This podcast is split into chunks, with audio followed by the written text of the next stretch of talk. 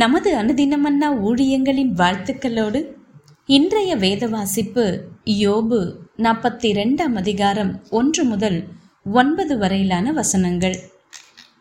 அப்பொழுது யோபு கர்த்தருக்கு பிரதியுத்தரமாக தேவரீர் சகலத்தையும் செய்ய வல்லவர். நீர் செய்ய நினைத்தது தடைப்படாது என்பதை அறிந்திருக்கிறேன். அறிவில்லாமல் ஆலோசனையை மறைக்கிற இவன் யார்? ஆகையால் நான் எனக்கு தெரியாததையும் என் புத்திக்கு எட்டாததையும் நான் அறியாததையும் அளப்பினேன் என்கிறேன். நீர் எனக்கு செவிக்கொடும் அப்பொழுது நான் பேசுவேன்.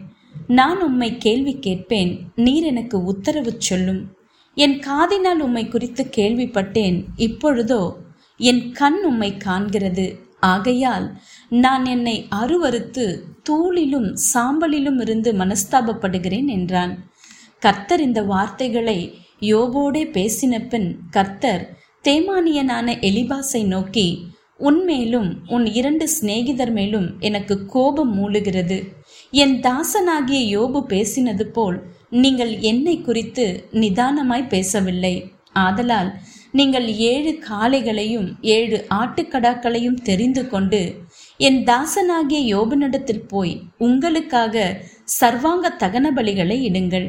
என் தாசனாகிய யோபும் உங்களுக்காக வேண்டுதல் செய்வான். நான் அவன் முகத்தை பார்த்து உங்களை உங்கள் புத்தி இனத்துக்கு தக்கதாக நடத்தாதிருப்பேன். என் தாசனாகிய யோபு பேசினது போல நீங்கள் என்னை குறித்து நிதானமாய் பேசவில்லை என்றார். அப்பொழுது தேமானியனான எலிபாசும் சூகியனான பில்தாதும் நாகமாத்தியனான சோப்பாரும் போய் கர்த்தர் தங்களுக்கு சொன்னபடியே செய்தார்கள். அப்பொழுது கர்த்தர் யோபின் முகத்தை பார்த்தார். இன்றைய நற்செய்தி உபத்திரவத்தின் நோக்கம்.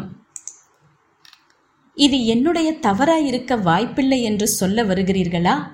அந்த பெண்மணியின் வார்த்தைகள் என்னை அதிர்ச்சிக்குள்ளாக்கியது.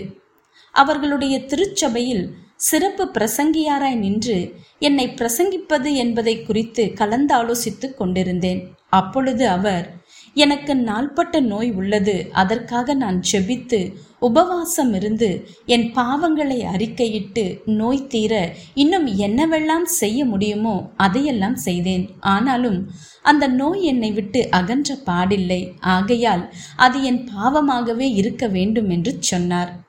அந்த பெண்ணின் அறிக்கைக்காய் நான் வேதனைப்பட்டேன். பிரச்சனையை தீர்க்கும் ஆவிக்குரிய சூத்திரம் செயல்படவில்லை என்பதை அறிந்ததும் அவள் தன்னையே குற்றப்படுத்திக் கொள்ளுகிறாள். உபத்திரவத்திற்கு இது போன்ற சூத்திரங்கள் செல்லுபடி ஆகாது என்பது காலகாலமாய் நிரூபிக்கப்பட்ட ஒன்று. நீங்கள் உபத்திரவப்படுகிறீர்கள் என்றால் ஏதேனும் பாவம் செய்திருக்க வேண்டும் என்று கருதுவது மிகவும் பழைய சூத்திரம். யோபு தனக்குண்டான கால்நடைகள் பிள்ளைகள் மற்றும் சரீர பலன் ஆகியவற்றை இழந்து நிர்கதியாய் நின்றபோது அவனுடைய நண்பர்கள் இந்த சூத்திரத்தை பயன்படுத்தினர். யோபுவின் பாவத்தை சந்தேகித்த எலிபாஸ் சன்மார்க்கர் அதம் பண்ணப்பட்டது எப்போ என்று கேட்கிறார். பில்தாத்தும் யோபுவின் குமாரர் மறித்ததற்கு காரணம் அவர்களுடைய பாவமே என்று குற்றப்படுத்துகிறார். யோபுவின் உபத்திரவத்திற்கான சரியான காரணத்தை அறிய முற்படாமல் அவர்களுடைய லகுவான சூத்திரங்களை வைத்து அவனை நியாயம் தீர்த்ததினால் தேவனுடைய கடிந்து கொள்ளுதலுக்கு பாத்திரவான்கள் ஆகினார்கள் அழியக்கூடிய இந்த உலகத்தில் உபத்திரவம் என்பது வாழ்க்கையின் ஓர் அங்கம். யோபுவைப் போல அதை தேவன் ஏன் நம் வாழ்க்கையில் அனுமதிக்கிறார் என்பதை ஒருவேளை நாம் அறியாமல் இருக்கலாம். ஆனால் நீங்கள் அனுபவிக்கும் அந்த வழியை கடந்து தேவன் உங்கள் வாழ்க்கையில் ஒரு நோக்கத்தை வைத்திருக்கிறார். லகுவான சூத்திரங்களை நம்பி சோர்ந்து போகாதிருங்கள். இன்றைய சிந்தனை. உபத்திரவத்தின் பாவத்தின் விளைவு என்னும் சூத்திரம் எங்கே பயன்படுத்தப்படுகிறது என்று நீங்கள் பார்க்கிறீர்கள். அந்த நம்பிக்கை இன்னும் அதிகமாய் காணப்படுகிறது என்று நினைக்கிறீர்களா? ஜபம். பரம வைத்தியரே வலிமிகுந்த தருணங்களில் வேதனையை கொடுக்காமல் குணமாக்கக்கூடிய வார்த்தைகளை தாரும். ஆமே